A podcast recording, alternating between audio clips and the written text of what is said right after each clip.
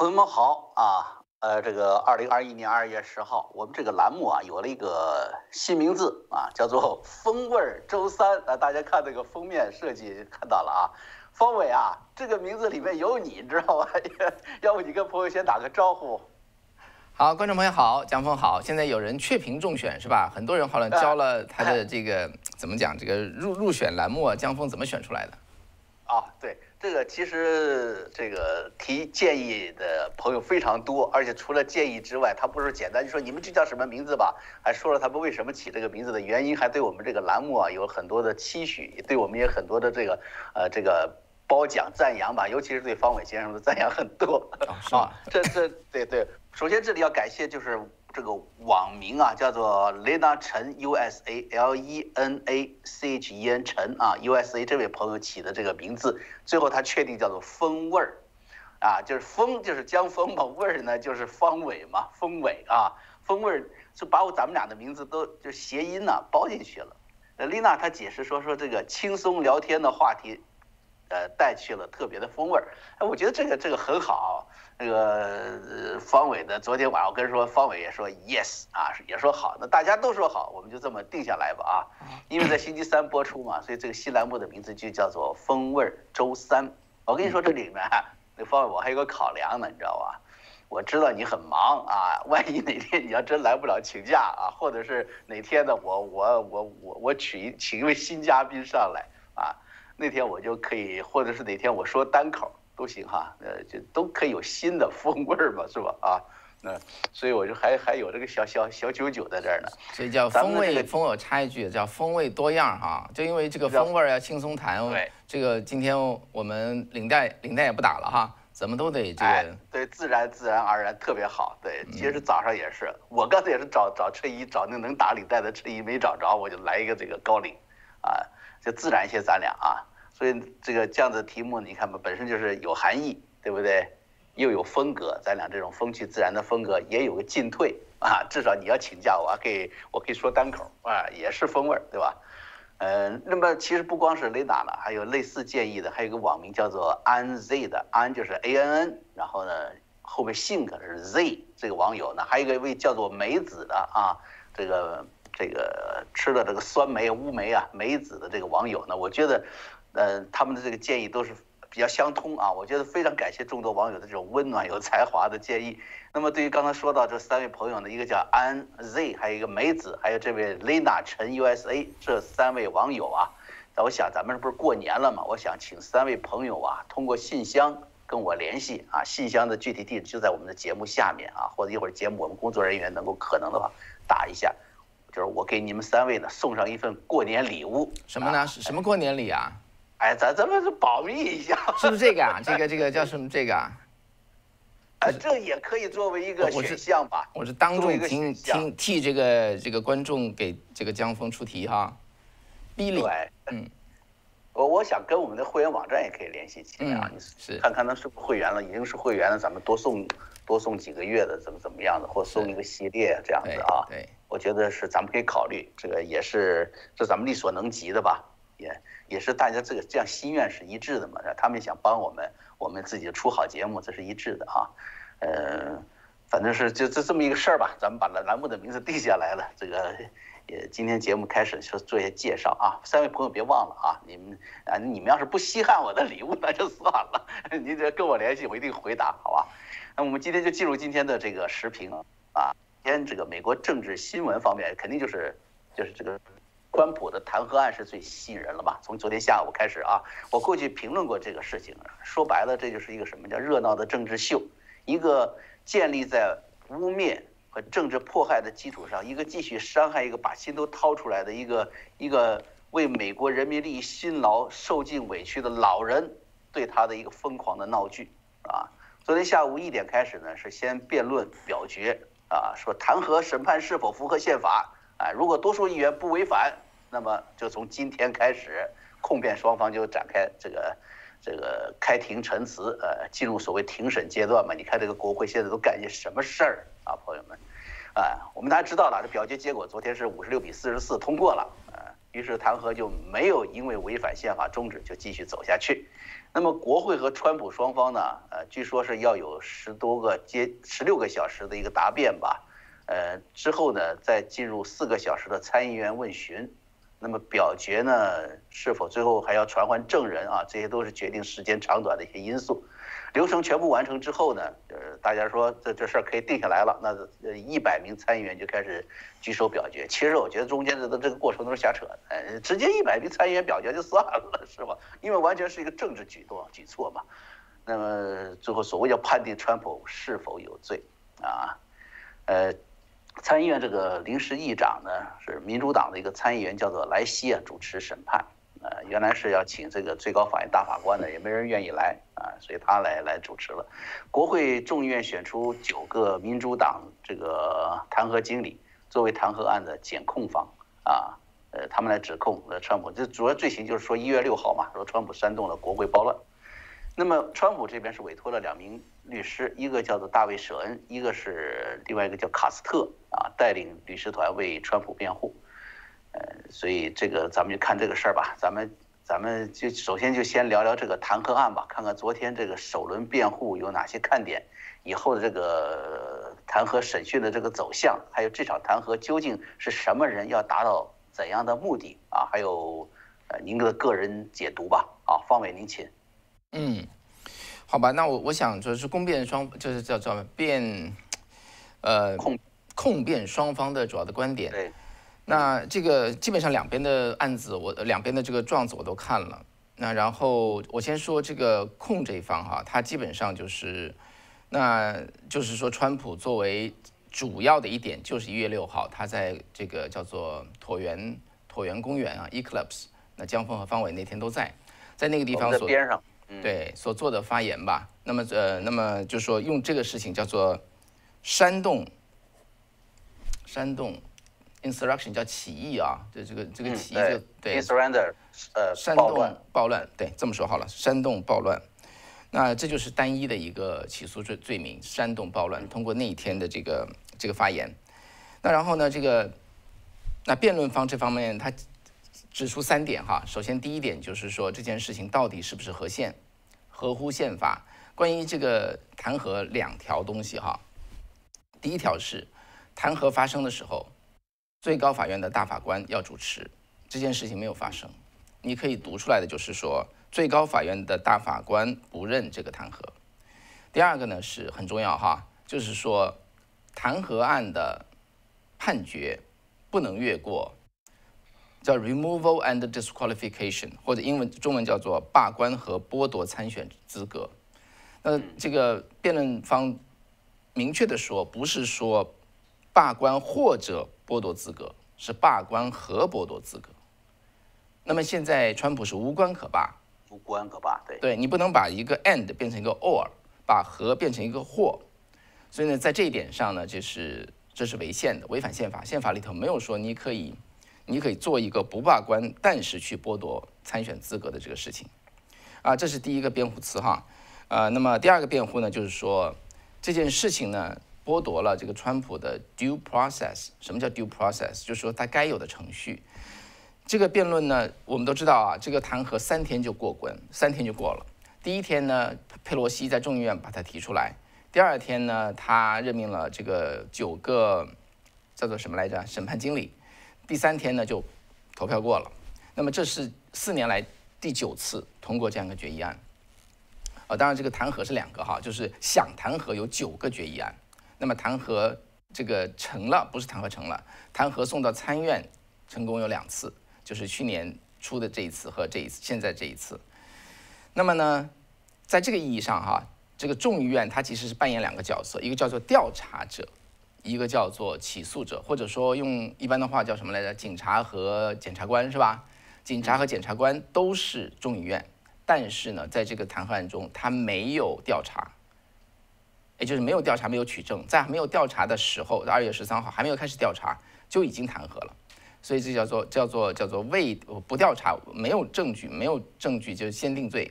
那么这里头当然它里头会写了的很多的证据哈，写它的证据呢，这是一百七十个提交的这个 footnote 啊，就是注解证据里头，一百六十七个都是媒体报道，只有三个是这个警察的，而且是辅助的证明，一百六十七个都是媒体报道。呃，这是川普团队所说的哈，因为他说现在媒体都是都是这样的不可信的媒体嘛，都是 hearsay，都是传闻。那居然众议院拿它当做堂而皇之的当做正式的证据。所以在整个过程中，在参议院过的过程中呢，川普没有给予任何的这么一个呃辩护的机会。好，那么这是第二个 due process，就是说，因为你在美国告人，你都得给人家机会的，不能说你你光说，人家就在那听着。那么这个辩护在众院提出来就是这么个问题。好，那么第三个呢，我待会儿会说这个这个叫做控方他的反驳，他昨天又做了反驳，前天做了反驳。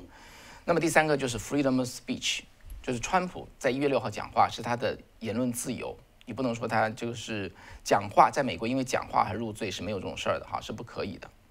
好，那么针对这三条哈，那么这个原告呢他就做了三个相应的一个反驳。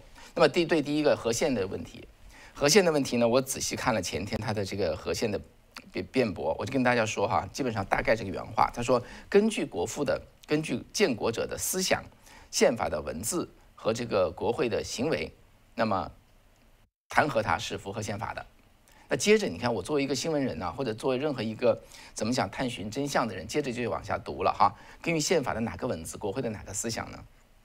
他没有提出一条来，他唯一提的提出就是那个嗯，昆西亚当斯这以前的美国总统，他说我在任的到最后一刻都可以被弹劾。那这都没有错啊，他在任的任何一刻都可以被弹劾。现在川普不在任了，所以这个这个事情怎么对得上？呃，至于说根据这个文字，那根本他没有提一条文字。那么根据国会的行为，那也没有提出国会的行为是什么。好，那么对于 due process 他怎么说呢？他说我们给了川普 due process，我们虽然没有让他的律师来作证，我们叫他到国会，他叫他自己来，他不来。他既然不来，那就说明他不想作证。你说这个话听起来有没有点强人所难的这个江峰？他说：“我没有说不给你权利啊，我叫你自己来呀，你不来，那你你不来你就放弃呗。”啊，这是第二条，他的大家听听看哈，有没有道理啊？第三条呢，关于这个言论自由，这是争论最强的哈。那这个呃，川普怎么不来呢？你那就是一个贼窝子，我来干啥呢？是不是？对啊，他因为你要给自己辩护，你不用自己来嘛，你来你给他给他做个场，那他完全有律师可以去做，就像现在一样，川普还是不来，他不来完全可以辩护。那么第三呢，就是现在说的这个言论自由。那么整个就是说，他说川普那天的演讲煽动了叛乱。那煽动了叛乱的原因，就是因为他在里头说，You must fight like hell，不然的话你就没有一个 country。你必须像拼命的去奋斗或者战斗，否则的话你会失去你的国家。那么这是他的原话哈。啊，那么他说这一点就是煽动暴乱。那么因为接着就在那边发生了暴乱嘛。那这个辩方他怎么说呢？他说国会山。离这个椭圆公园是一点六个英里，你去走路哈，速度不一样，基本上要走三十到三十三分钟。那么呢，川普在中午十一点五十八分开始讲话，讲到下午的一点十二分，讲了七十四分钟。那么在他讲话前十九分钟，国会在那边已经闯进去了，也就是说，川普讲的一半儿，那个他们还得花三十三分钟走过去。也就是五十分钟，他讲到一半的时候，还有五十分钟的时候，有人已经从中拿到了他的指示，然后呃做了计划，然后跑到那边安排了一切工进去。他说这个可能吗？所以呢，这是一点哈。那另外呢，就是说联调局啊，联调局和这个司法部，其实在这之前已经起诉，在这之前几天之前，一月六号已经起诉了相关想冲击国会的人。那么，并且在呃这个两党的这个叫做总部办公室都发现了雷管炸弹。那么这都是在一月六号之前发生的，所以呢，那辩方就说呢，你不能两边都吃，手心手背都是你哈，你要么就是川普一月六号确实通过他的发言造成了这个叛乱，包括说那些那些那些密谋，要么就是没有他们自己做的，你不能手心手背都吃，两边都是你说，啊，所以呢，这就是他的一个辩护。那昨天呢，其实昨天的辩护说说实话挺，觉得挺挺。这个有点失望吧？挺失望的，很奇怪哈。对，昨天呢，这个有这个控方做了精心的准备，发言了四十五分钟。然后呢，这个辩方两个律师哈，两个律师。那么其中呢，呃，结果本来是这个这个这个这个 A 律师要先说，B 律师再说。结果他们临时就换了，由这个 B 律师先说。这个 B 律师叫 Caster，他跑上来之后呢，对，说了四十五分钟，叫有的没的事儿。就说在那说，哎呀，这个呃，你们都是这个参议员都很都都很优秀啊。我原来来国会的时候我走走失了，我现在跑来又走失了。呃，你们总总而言之都是非常非常棒的人呐。呃，刚才你们辩论的太好了，刚才这个刚才叫做什么来着？呃，这个控方说的太好了，以至于搞得我们不得不换这个次序。他就这么有的没的把这个时间就花完了。结果呢，最后不是投票投下来，对不对？四十四比四十五十六。我们预计是四十五比 五十五，五十五的对。结果呢，这个路易斯安那州的一个一个这个参议员，他就他就投票投到那边去了。然后媒体就吵就就问他，他就说他他就他就说，他说人家什么都该说的都说了，川普这边的律师该说的都没说，你让我怎么投？就白话就这意思哈。所以他其实也是非常沮丧。呃，这件事情呢，不不证明，我觉得我没看出来，这就能说明他将来怎么。怎么投？最终怎么投？他说：“我是一个没有偏见的一个陪审员，是个 juror。整个参院大家知道，现在就是陪审团。他说我是个没有偏见的陪审员。这个控方该说的都说了，辩方该说的都不说。你你让我怎么办？所以这就是昨天发生的非常蹊跷的事情。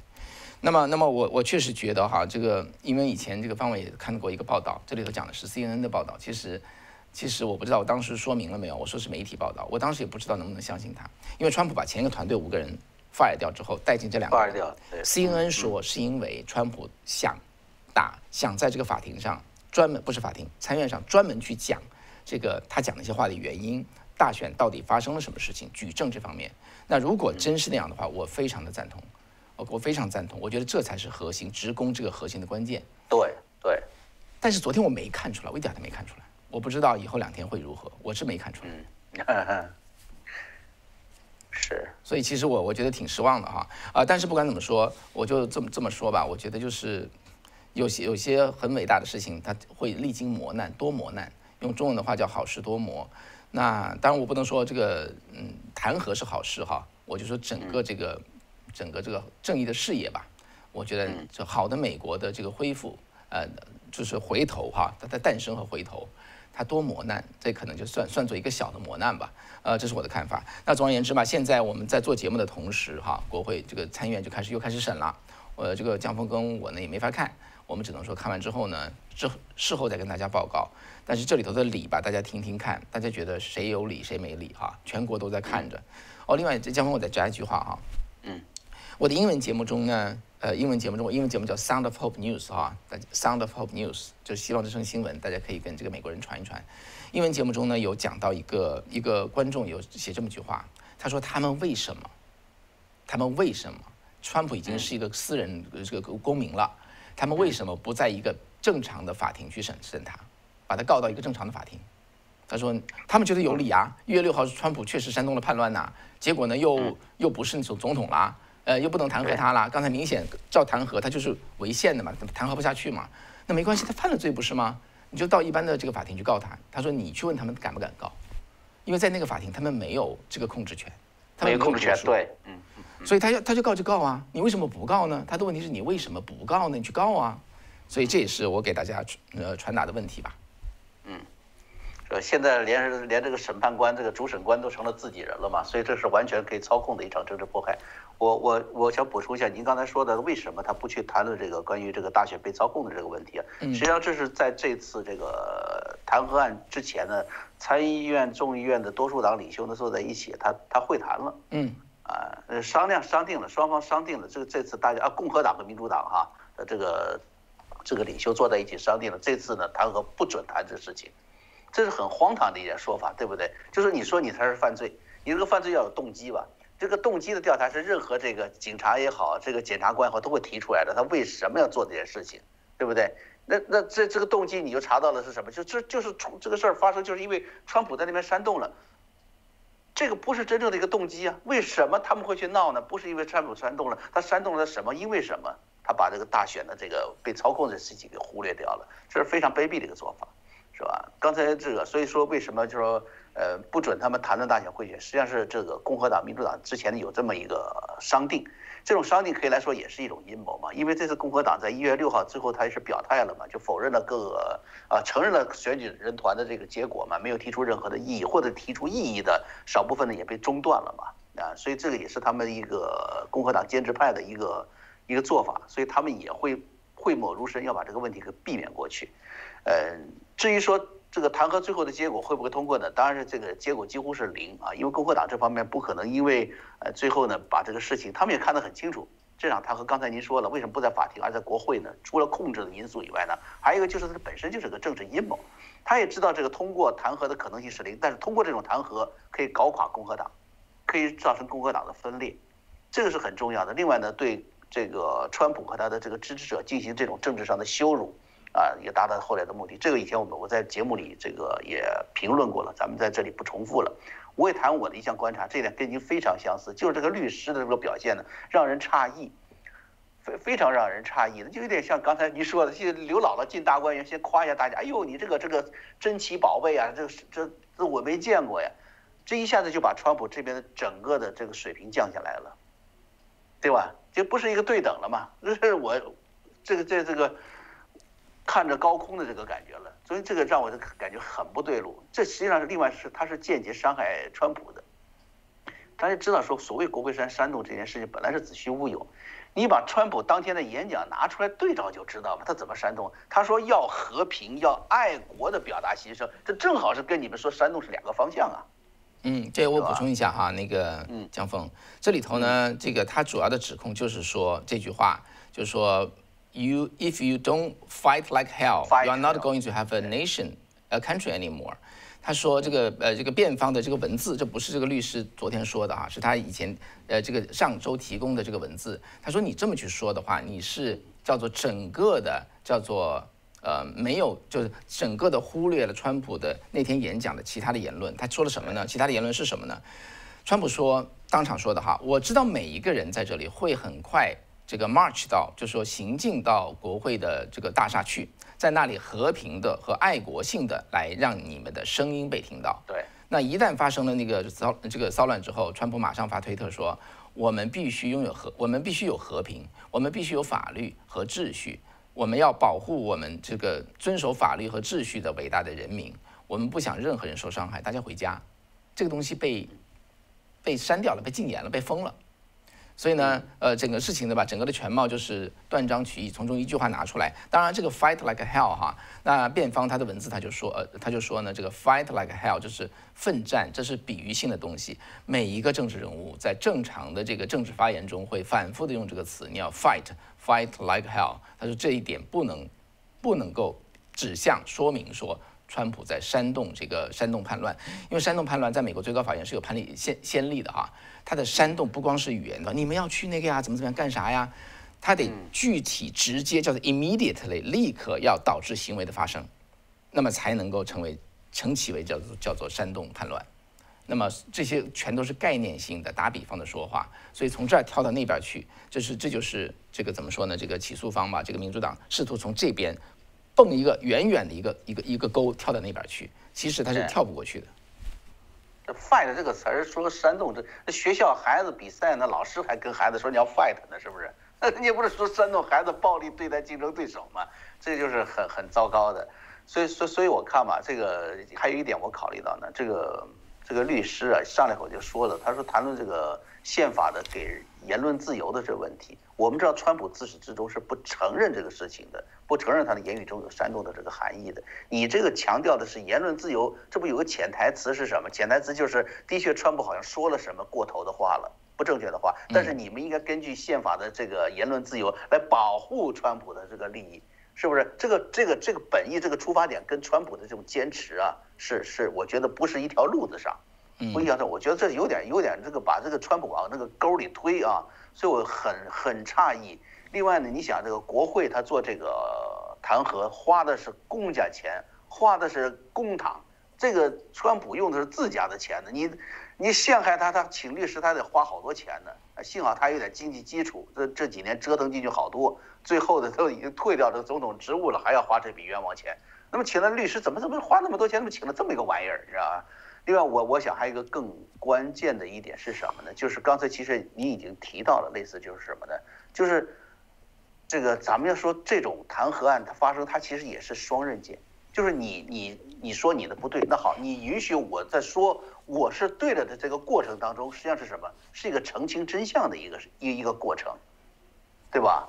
你不能说这个这个刚才说了个动机的问题，你说动机啊，就是你川普这个演讲这这这个造成的，那好像就是川普演讲之前这个世界太平充满了公正嘛？不是这个情况嘛？所以说这个律师能在多大程度上利用这个机会，不仅仅是给川普脱罪，我们知道这个也不存在脱罪的问题，老天都知道，我们也知道川普根本就没有罪，他们也知道川普根本没有罪，是不是？关键是律师有多大的愿望能够。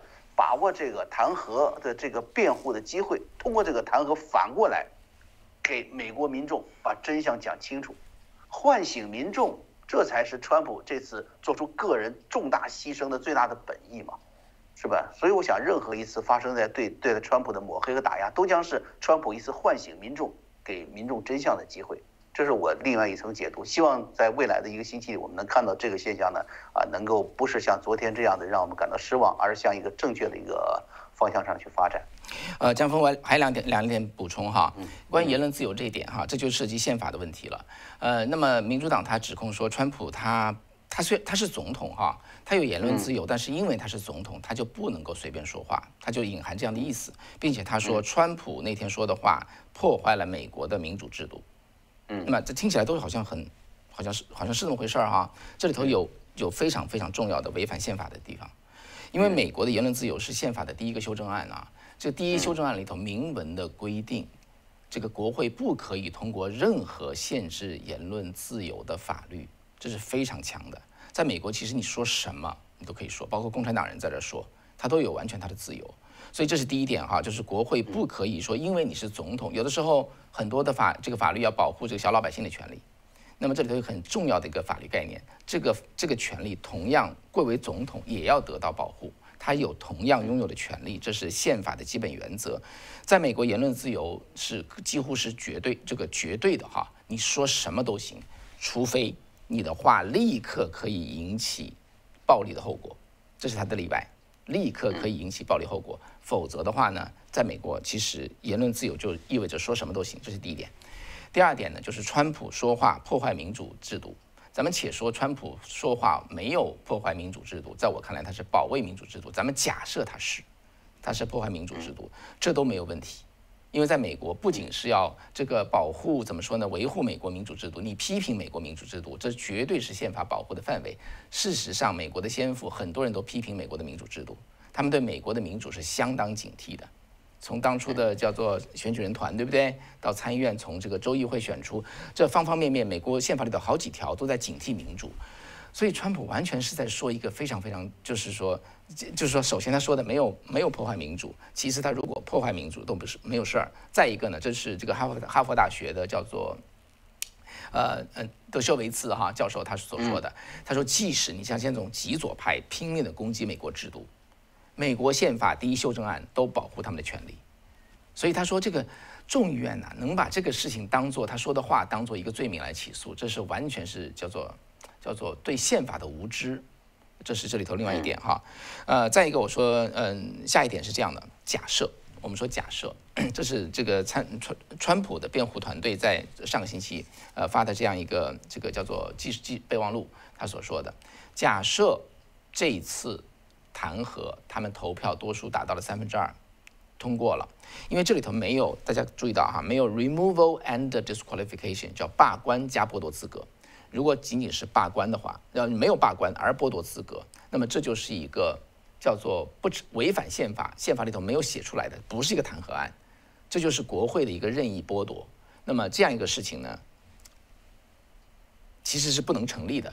那么川普一定会把这件事情告上最高法院，因为这件事情就实质上形成了一个叫做 bill of attainder，呃呃 attainder，什么叫 bill of attainder？就叫做剥夺人家的政治权利。在美国哈，未经合理的审判，因为这个弹劾如果把它切开，对不对？那它就不是一个合法的弹劾，它只是他们的一个投票通过。那么通过一个未经审判而剥夺他的政治权利，以后参选的政治权利，这个本身直接违反了国会这个这个宪法第一款的第九节的第三条，就是设立了一个 bill of attainder，最高法院一定会把它 strike down，一定会把它怎么说呢？把它再把它把它翻过来。把它否决掉。所以他的意思就是说，即使你这次弹劾成功，或者说你不是弹劾成功吧，你有了六十七票或或者以上，我们都会把这个案子告到最高法院，让他把它再翻过来。我不知道我说清楚没有哈？这个这个意思。对对对，非常清晰，非常清晰。嗯，这现在实际上是问题啊，就大家顾虑的问题，实际上就是这样的。现在民主党是明目张胆的，他不说是尊重宪法了，他本来就是想现在他叫做篡改宪法了嘛。现在是这么一个过程，他为了达到自己的政治目的呢，不惜去篡改宪法，是这么一个情况啊。所以呢，从从一个真正的一个成熟的民主制度来看，这是一个非常荒唐的事情。但是从我们从这个中共国走出来的人一看，这事情就非常清晰了。啊，当年为什么刘少奇作为国家，当然这个这个没有可比性啊，但我举了这么一个例子。就当年刘少奇的时候，文革的时候被打成内奸这个公贼啊，卖国贼的时候，他呢，他只。拿着宪法，想让大家根据宪法来保护他的个人权利嘛？他不也是国家主席嘛？也是属于最高这个国家最高的领袖嘛？不也是遭到这样的政治迫害嘛？所以一旦这种政治迫害实施了以后啊，他是不会再去顾及啊那一层表面的东西，不顾及宪法的，呃，这是这是我们要注意到留意留意的一个一个观察点吧。呃，另外，咱们这个话题基本上差不多了哈，这我们会继续在未来的一个星期关注这个的走向，一直到下个星期一吧，我想这个事儿都不会了。因为我们知道，在这一届这个说到国会参众两院，现在民主党呢基本上都都都有优势啊。那么拜登的这个有一个新的一个叫什么呃一点九万亿纾困法案呢，现在很有可能会得到通过。在这个巨大的这个馅儿饼砸下砸下来的时候，我们除了吃上去吃一口之外，我们得琢磨一下。吃了这口会带来怎样的结果？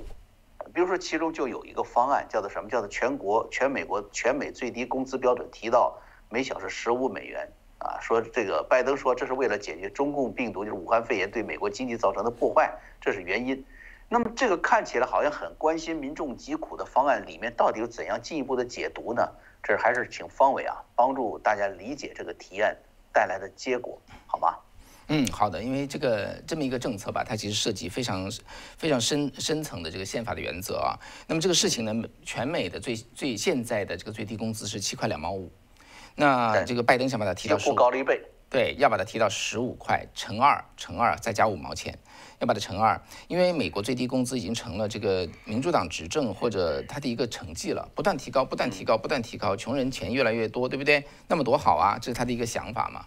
呃，那么这个事情呢，当然了，我我先补充一下，这个东西在近期可能过不去哈，因为这个在参院受到强大的抵抗，所以拜登自己也承认说，他大概得把它拿出去，这个纾困法案才能过，但是他一一定会把它带回来的，因为大家看到这是民主党执政的成就，就通过一个政策把这个最低工资逐渐提提提提上去。那么我们也都知道哈，最低工资其实是全国有一个七块两毛五，各州又不一样。各州里各县也不一样，反正有很多最低工资。我们旧金山就是十五块钱。到底最低工资应该是多少才是对的？多少是合理的？那么一步步提高最低工资，它有什么好处或者有什么坏处？我跟大家说一下，从美国国父他们的看法，最低工资多少是对的呢？多少都不对，多少都不对。为什么呢？我跟大家举这个例子哈，嗯。一个小商业主，我其实这前两天在另外一个节目中说了，一个小商业主，他很关心他那街道上的这个无业游民，在街上睡的。旧金山有七千个人，旧金山才七十万人啊，在街上睡觉的有这个，对不起，七千人，怎么也弄不走。市政府每年砸了五亿美元，每一个游民身上可以分到这个六万块钱，他都他都弄不走他们。那怎么办呢？结果这个其实解决游民问题最好的方法就是本地的商家了解他们的，在当地的商家，那么有慈悲心的、有财力的，可以提供给工作给他们的。好，那么结果呢？哎，这个这个小饭店主吧，什么这个饭这个这个叫做什么来着？这个饭店老板，他觉得说他要帮帮他们，他需要一个人呢，一个游民呢，从他把垃圾从这个厨房里拿到右面外面去。那么另外一个大学生现在也不好找工作啊，大学生也会也可能到饭店来找工作的。那么。旧金山说十五块钱一小时，OK，那么他看看这个游民，再看看这个大学生，你说他会雇谁？他百分之一百他会雇这个大学生，但是他本来的想法是什么呢？他本来的想法是我给这个游民两块钱，我这个大学生呢雇他十三块，两边都有工作了。这个游民呢做得好的话呢，我培训他技能，因为他有个善心嘛，我以后给他三块钱，以后给他五块钱，以后给他十块钱，那么这就是这就是他解决游民，就是本地商家解决游民问题的一个最直接、最有效的方法，因为他他了解这个游民。但是旧金山说十五块钱一小时，他完全就没有选择，他只能不管这个事儿了，他就雇那个大学生。所以呢，最低工资打着帮助穷人的方法，他其实对穷人是最残酷的，他剥夺了穷人所有的权，就是任何的机会。那么当然这也是这个呃国会预算办公室他前天做了一个报告，他这个报告结论多多多荒唐啊！他说。最低工资十五块钱推出来之后，因为国会预算办公室呢，这就我所知啊，它只是一个就是一个官僚啊，他也他也没有什么不是什么预见未来的，他就拿着他的公式算一算。他说最低工资十五块出来之后，会在美国让一一一百四十万个工作消失，同时让九十万个工九十万个美国人呃能够突破贫困线，能够收入达到贫困线以上。他帮九十万人达到贫困线以上啊，很不错啊。本来他只能拿着吧十块钱一小时，现在十五块钱了。可是他会杀掉一百四十万个工作，你说这是这是怎么账？丢掉一百四十万个工工作的人，他们他们是在贫困线下还是贫困线以上啊？他是零哎，所以呢，这当然了，我觉得这个数据呢，基本上是是有一定的靠谱的，我觉得还低估了。所以我们回到说哈，最低工资其实最低工资是不应该有的，不是说你该设多少，这是国父所规定的哈，那不是规定，这是国父他的他们的愿望。呃，为什么呢？因为我们以前花了很多时间在江峰节目中讲的，我再简单讲几句话哈。就是美国的经济活动是亚当·斯密所奠定的自由经济、自由市场，也就是说买卖双方来决定那个价钱是什么。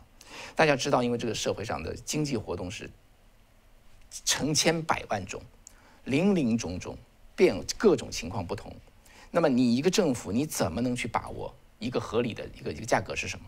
假如说，就算你这么规定了哈，咱们就不操心游民了，游民咱不管，咱们咱们民主党游民也不管了，我们把这个十五块钱定在那就好了，把十五块钱最后的肯定有很多好处，咱们就算是定下来了，那个大学生拿到十五块钱，对不对？每个人有工作的都是十五块钱以上，结果呢，墨西哥放进来这些非法移民，他去找这个饭店老板，因为他他是非法移民，对不对？他不用收费，他说你给我十块钱，你给我十块钱就好。饭店老板想一想看，反正你也不用守法，出了事儿你的事儿。大学生炒掉，游民进来，哦不对不起，这个非法移民进来，所以政府的算盘还是会落落空。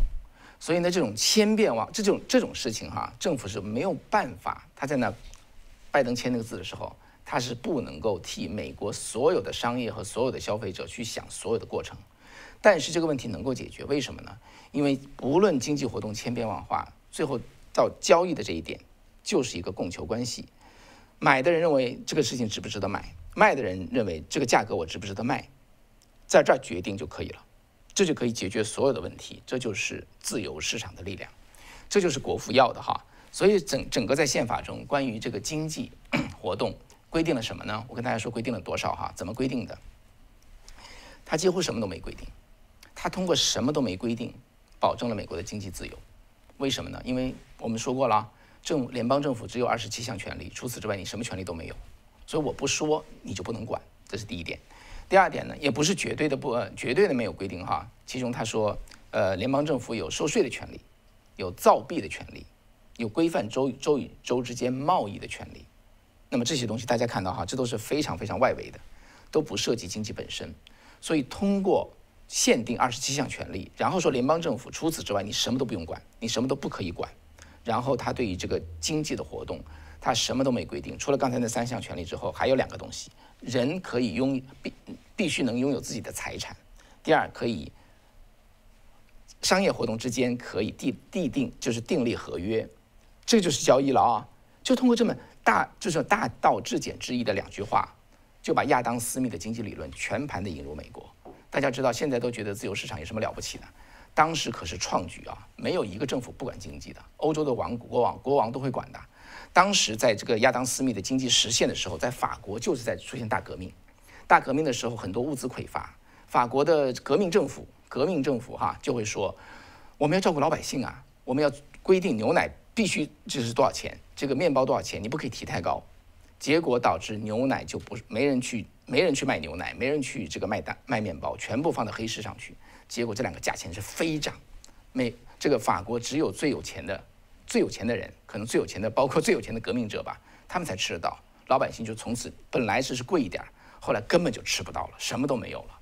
这就是法国的这个亲身的教训。政府以为他能干，他来替老百姓解决经营问题，他最后解决的就是两个效果：第一，剥夺了剥夺了企业主的经营自由；第二是破坏了供求关系。所有就是把手伸进经济的，以最低工资的形式伸进来的手，导致的都是这个结果。所以，所以虽然这个十五块钱它没有通过哈，它一它一定会卷土重来。而这个它回来之后，它的结效果绝对不是 CBO，就是个美国预算办公室、国会预算办公室所说的那么简单。它会重创美国的小商业。在座的我们的观众啊，有些人就是经营小商业的，你自己掂量掂量，它会重创美国的小商业。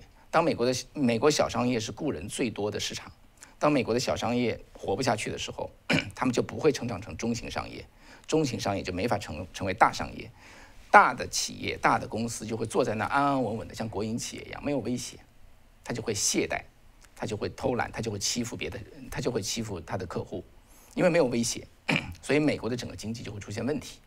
所以在这儿啊，一个十五块钱的东西哈，十五块钱的最低工资。它这个政策，它是违反了这个美国的经济自由的基本原则，这是由宪法所通过不立法、不什么都不说而保证的美国的经济自由，呃，所以这件事情就非常的重要。我我不知道说清楚没有啊？非常感谢啊！但我我我还有一个思考，其实不光是像刚才您说对中小企业形成直接的伤害哈，特别像华人，咱们华很多华人都经营的这个餐饮业会直接受到这个冲击。那我想，你说现在的地主家也没有余粮啊，是吧？也不好过呀。对于大企业来说，他也要做这个工业成本计算，一定要做的事情，就是不是说允许你政客有对权力的贪婪，你就不允许资本家有对资本利润的自然追逐嘛，是吧？那么好，你提升了整个的基本工资，那么好，那些简单的工种就会逼迫资本家干什么呢？投资研发引进机器人来做。那整个的大企业、大工厂的自动化，这个就是说增加了，那么好，失业率就随之上大幅上升了，对吧？这也是这个大企业受到的伤害，这种伤害会对整个社会的稳定又会形成一种新的一种伤害。所以我觉得这个十五美元就像让你吸毒品一样的，啊，暂时临时的快感，然后这个毒瘾呢就危害终生。那么说新闻说这个美国新闻说到这儿了哈，现在就说还差一年吧，还差一天吧，呃，就就过年了，星期四是除夕了嘛。这过年的这个事儿就让我想起一位人物来啊，就不知道大家还有没有印象啊？去年就在呃美国大选不到一个月的时候啊，我做过一期节目，跟大家讲了俄罗斯十二月党人的女人的故事，讲到了愿意做中国的十二月党人的女人的耿肖楠，啊，对于中共来说。知道吗？就他除了害怕像许章润这样的良心知识分子以外，他更害怕的什么？就是像十二月党的女人这样的，敢于抛舍已有的利益，抛舍社会地位，然后用自己的良心和勇气去为另外的人发声，为他们遭受的不公发声，为亲爱的人啊舍弃既得的利益。呀，中共一九七九年以来就是，就是用既得利益来捆住中国人的嘛。啊，放弃信仰，放弃道德，放弃良知，你就锁在你的这个房子上，锁在车子上吧，啊，所以耿肖楠这样的人物出现呢，更让中共害怕，因为道德良知的苏醒会成为一种潮流，啊，于是中共下手啊，这这个对耿肖楠的审判，这个完全就是就是，咱们看就是中共那套什么，呃，查的经济问题嘛，用经济问题来实现对他这种政治迫害的办法。另外，咱们刚才说过年。你说你哪天开庭不行啊？啊，为什么把他的开庭日定在这个昨天呢？这距离这个农历新年的除夕也就差一天呢，你知道吧？这叫什么叫道德绑架？你你耿肖楠，你不是什么都舍得吗？啊，所以呢，无法用物质来拿他，怎么办？用道德来绑架他。你看任志强也屈服了，任志强多有钱呢，多大的名气，多那么大的背景，也屈服了，为什么？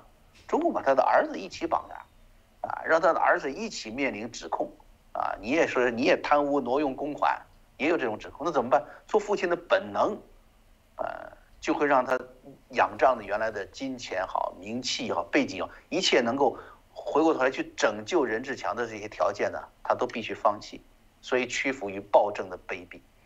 耿肖南这里这这个也一样啊，除了她和丈夫作为这个被告人之外，下面还有据说还有很多的这个自然人，还有三个这个所谓叫涉案单位啊，包括帮他印书的两个印刷厂。你你耿肖南，你不是心地高洁吗？是不是？那么你能承受你自己的丈夫和其他无辜的人替你背黑锅吗？所以啊，这耿肖南就在农历新年除夕的前一天开庭中，他就不得不啊，或者说勇敢的不得不背下了所有罪名，所以是方便是在所谓中国的传统日子嘛，合家欢聚，让自己的丈夫回家，让自己牵扯进来那些无辜的人回家，还有就是他那印刷厂还还。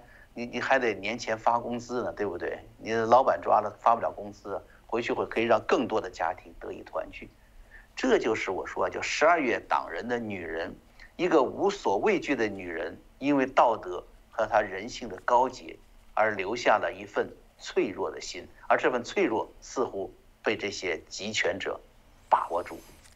我们今天就是刚才说的很多事儿，我就想到，其实生活在美国哈，也不会因为。有着百年成熟的民主体制，而想当然的就可以享盛世太平了。依然，我们现在也要躲避那些来自阴暗角落的攻击。啊，但是面对攻击呢，作为江峰来说呢，我会选择跟耿肖南一样，啊，保留那份脆弱的心。